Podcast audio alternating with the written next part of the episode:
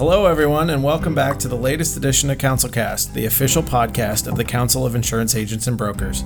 I'm Michael Koenig, former Capitol Hill staffer and digital director here at the Council.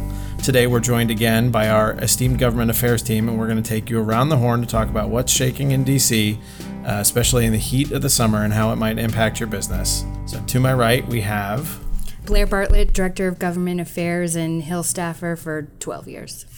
I'm Joel Kopperud, Vice President of Government Affairs.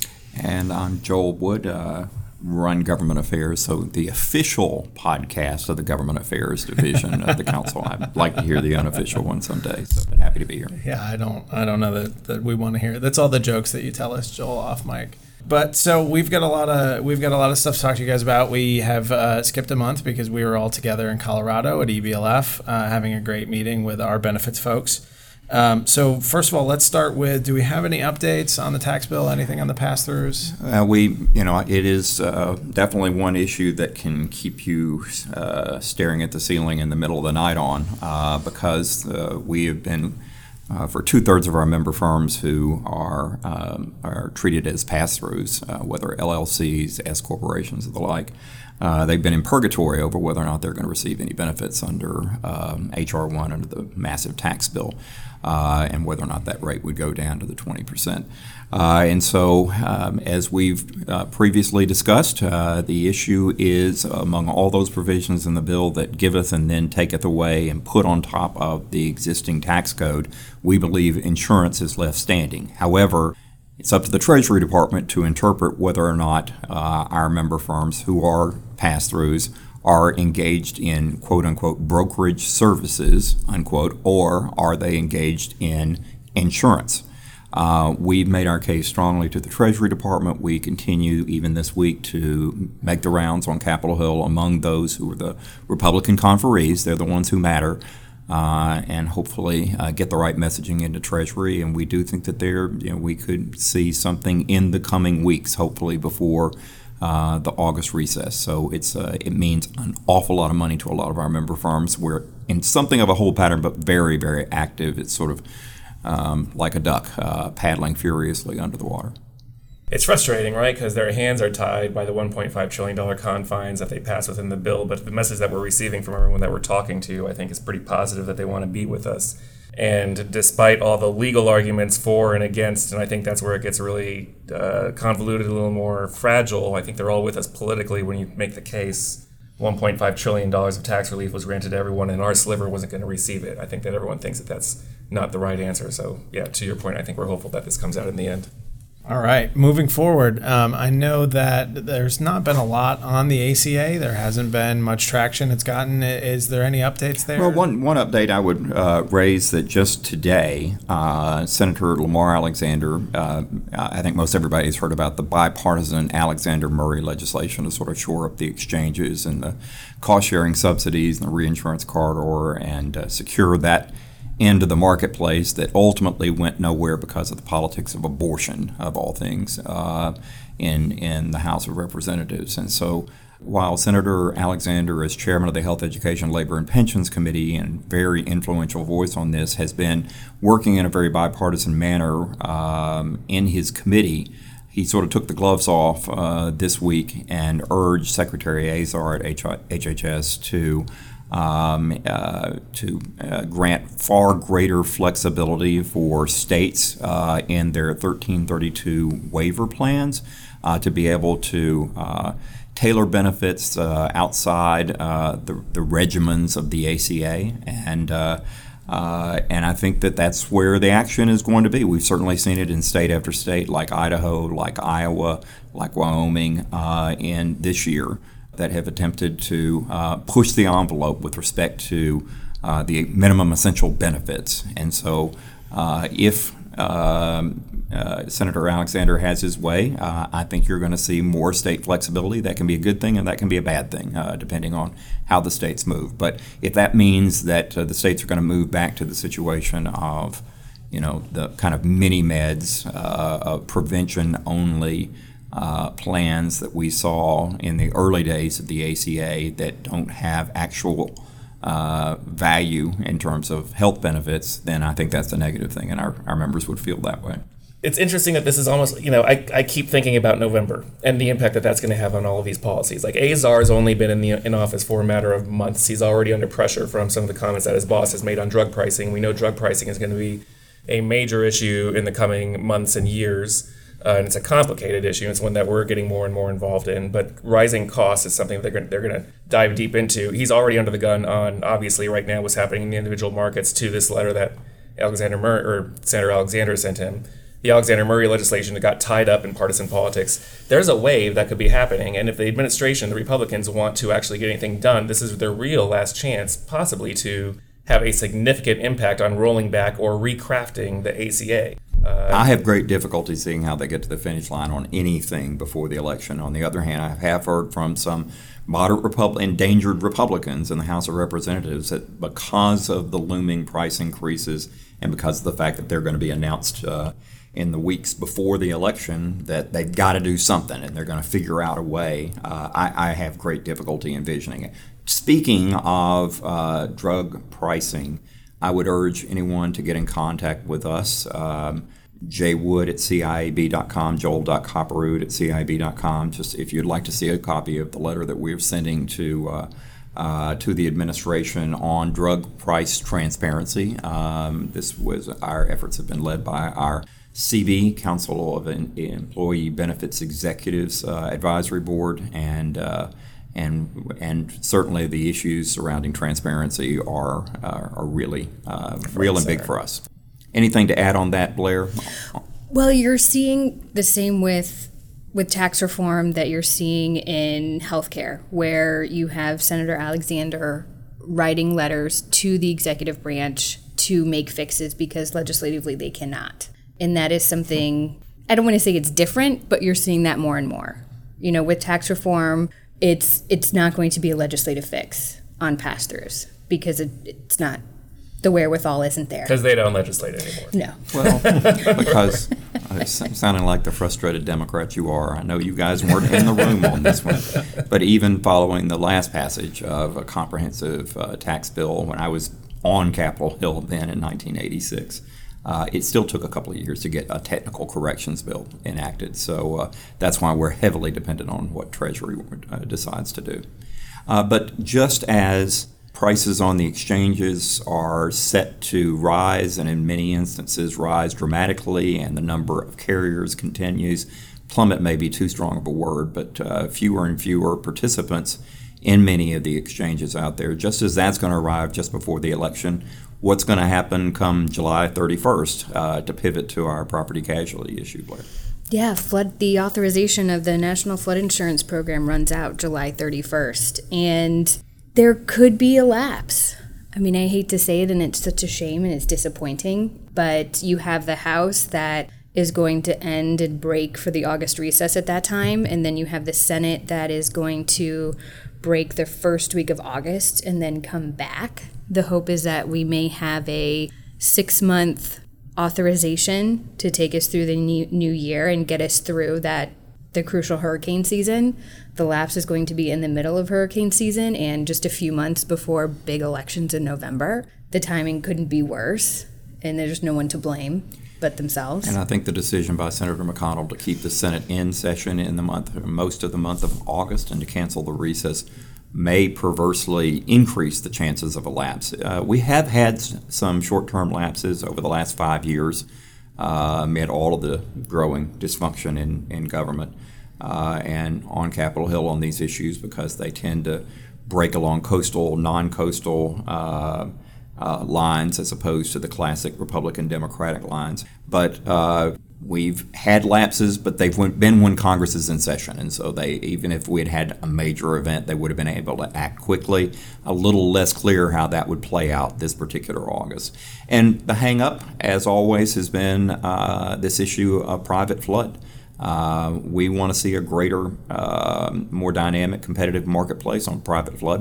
Many lenders uh, will only accept uh, NFIP paper.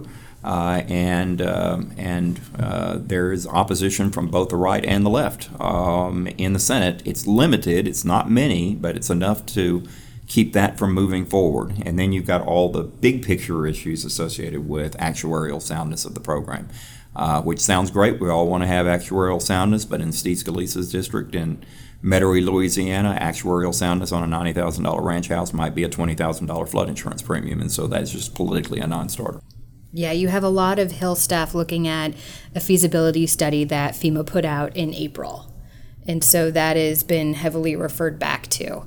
And the fear with the private market is that it would take out money, take out policies from NFIP. And so it would be, you know, you wouldn't necessarily be able to have those private policies back up your NFIP policies. And you know, you always have to remember that flood insurance isn't just an insurance program. It is mitigation and it is mapping. And what how do you pay for that if you take out your commercial policies and if you take out some private policies? And so that is as like anything else, it's a numbers money game. How much of a converse? How much? How much noise are you hearing in this conversation, Blair, or, or energy towards increasing the take-up rate? It is it is mentioned, but the what people aren't mentioning are what are ideas that we could do to get up to increase that take-up rate. Right, because that gets politically toxic, Yeah. right? When you talk Yeah. about enforcement, when you talk about tax incentives, Right. whatever, it's And then And it, The home builders and the stakeholders get realtors are mighty divided. powerful on this. right. Mm-hmm. All right. Well, whether you're on a coast or not, we've had a lot of primaries since the last time we all spoke. Uh, California being the one forefront in my mind, at least coming from the left. Uh, but just in general, there was a Quinnipiac poll that came out today that had Democrats up seven on a generic ballot, and so I know that's tighter than it was ten. So that makes Joel Wood feel better, but it's still a pretty big number, which makes Joel Kopperud feel better. So, where do you guys land after the primaries? What's your outlook so far? I'd say it's somewhat mixed, but I have trepidation as a Republican. I was in California. Joel and I were both in California um, on the night of the, the, the primaries, which was good for, uh, you know, the worst case scenario in that jungle primary system that they have in California would have been that uh, in many races where there were multiple Democratic uh, candidates that you wouldn't have a Democrat in going into the runoff general election, and uh, that didn't happen. And so there are, you know, six or seven potential sick-up, pickups uh, in the uh, in the state of California alone. Likewise, the Virginia primaries, uh, you know, Democrats were looking good, but there was there have been some other primaries that have been going on, and I think that trans that the biggest open question mark is the transformation of the Rust Belt, and uh, you know, is that when Ohio went 16 percentage points for uh, for for Trump over Hillary Clinton, and Senator Rob Portman got breezed to reelection uh, in what used to be the bellwether state. Is that an anomaly, or is that a growing trend like the South going Republican? But I would say all of my colleagues on the Republican side are extremely nervous. And the last comment, gratuitous comment I'm going to give is that I am very, very worried that the messaging for the overwhelming majority of Democratic candidates out there today is Medicare for all. And, uh, and I think that there are grave consequences. I mean, we've really sort of moved past the ACA, and it's now into that new era of debating how far should the, the buy-in be. Should there be buy-in? Should it be 55 and over? How do, you know what kinds of uh, what what's what's the framework of that going to be? Every Democrat's in a different place on that, but uh, the slippery slope tilt to uh, single payer, I think, is you know to me it, it is on the ballot this fall. I think that's very real and very concerning. I completely agree. And I got that weird feeling in my stomach that I had about this time before the presidential election. It was ours to lose, and we lost it. And I feel like we are slowly. I kind of wish the election happened a couple weeks ago. Trump is getting more popular. The economy is doing great. When you look at the fundamental kitchen table issues, I think that the current administration and current set of Congress is actually not doing so bad with for the average American that's not paying attention. You know, and so I just wonder if Democrats are getting a little over their skis on being overly confident that they're going to take back at least the House, if not the Senate. now, I'm still confident that there's going to be a wave. It's how big is the wave going to be? Is it going to be a five seat majority for Democrats or a 55 seat majority for Democrats? And And, I- you're right, the Medicare for all thing is real. And all I'm meeting with candidates that are coming in, you know, just trying to just meet and greeting with all the big PACs in town. And we're the biggest in the industry, which is fantastic. And all of these guys, they're kind of in on the joke. They get the Medicare for all messaging and they're trying to find alternatives to that. That some of them are on board knowing that they can't get elected to office without checking that box. And you know, you've got Nancy Pelosi saying, "Do what you got to do, say what you got to say to get here, and we'll figure it out when you get here." And figuring out when they get here is not going to be easy. And I just see a lot of parallels between this debate and the repeal and replace debate, where it was messaging to the base with no foresight as to what replace looked like. And I don't think anyone has real foresight as to what single payer or Medicare for all looks like and what, how that is actually going to impact their constituents. And my message to all these guys is look, let's not lose sight of the prize, right? The prize is making sure your constituents have access to affordable, quality, good coverage. Period. Not, let's, let's not blow up the system that works where 180 million Americans get their insurance from their employers. Let's make that work. Now, for messaging purposes, you can say that's what the ACA intended to do. Now, it failed to do so for all kinds of reasons but we should be focused on getting good coverage for everybody, not not focus on government take over the whole thing because that's where we freak out. Yeah, I think the Democrats aren't really known for their long game, right? So it's good for Republicans that the election isn't today. And what would hurt Republicans is if Nancy Pelosi said, I won't be Speaker anymore. I mean, the number one issue on voters' mind right now is, is health care. And that's why they're all talking Medicare for all, Medicare for all. But to your point about Nancy Pelosi, that's a real big concern too, right? The average age the average age of a Democrat in Congress right now is 67.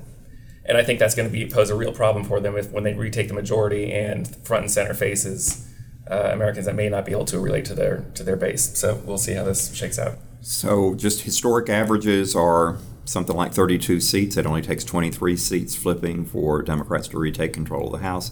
Um, if you look at the six special elections that have occurred since Trump was inaugurated, uh, the uh, even while Republicans have held most of those seats, the Democrats have outperformed on average of nine percentage points, and that's a if you apply eight or nine percentage points across the board to every candidate's um, uh, ballot from a uh, from two a year and a half ago, that would be a wipeout of enormous proportions. And I don't think for a lot of reasons, gerrymandering, just the state of the electorate that's going to be the case, but it is very worrisome for those of us that are coming in it from the from the right side.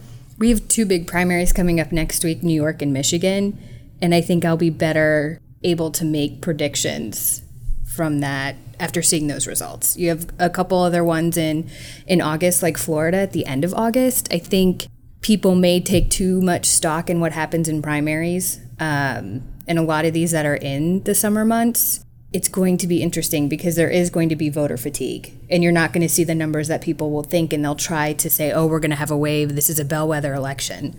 Not not necessarily. So i'm interested to see what next week brings.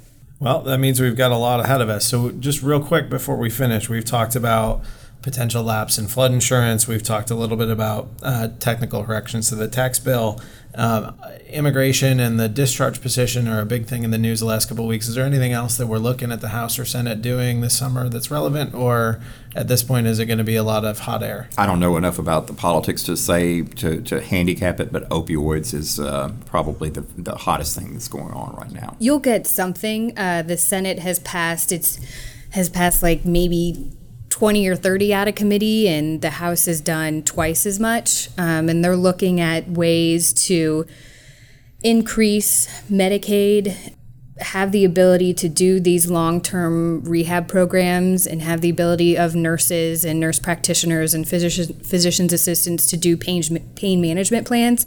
You'll see a bunch of different packages, a bunch of different legislation that comes together um, that will be extremely bipartisan.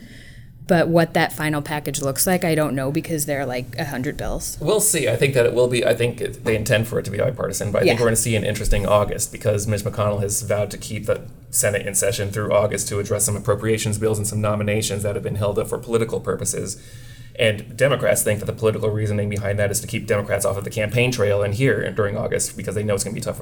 You know, McConnell, I know that's your conspiracy theory. But so no, it's interesting. I, am just, I'm just sharing this because I think that Democrats intend to force a lot of very difficult votes in August on health care issues, knowing that that's what's going to make the front page of the newspaper back home, and it could end up being a double-edged sword for Senator McConnell, and that could ultimately hijack oh, some opioid legislation uh, even though everyone intends for that to get to the, the, the finish line. So, and we'll know we'll the see. next few days what we're doing about immigration. It was kind of set up that this week the House would vote on the Goodlatte bill, which is the more conservative.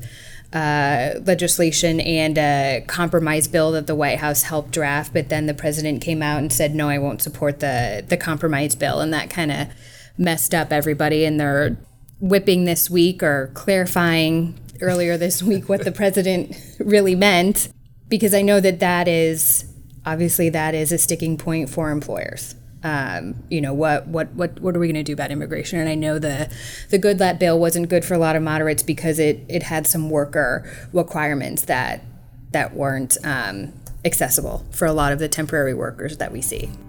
All right. Well, on that note, uh, thank you, Joel, Joel, and Blair, for joining us, and thank you again for listening to Councilcast. If you have any questions or comments for us, you can find us at ciab.com, at the CIAB on Twitter, or you can email in at councilcast at ciab.com. Thanks for listening, and we'll see you next time. Thanks, Mike. Thank you. Thank you.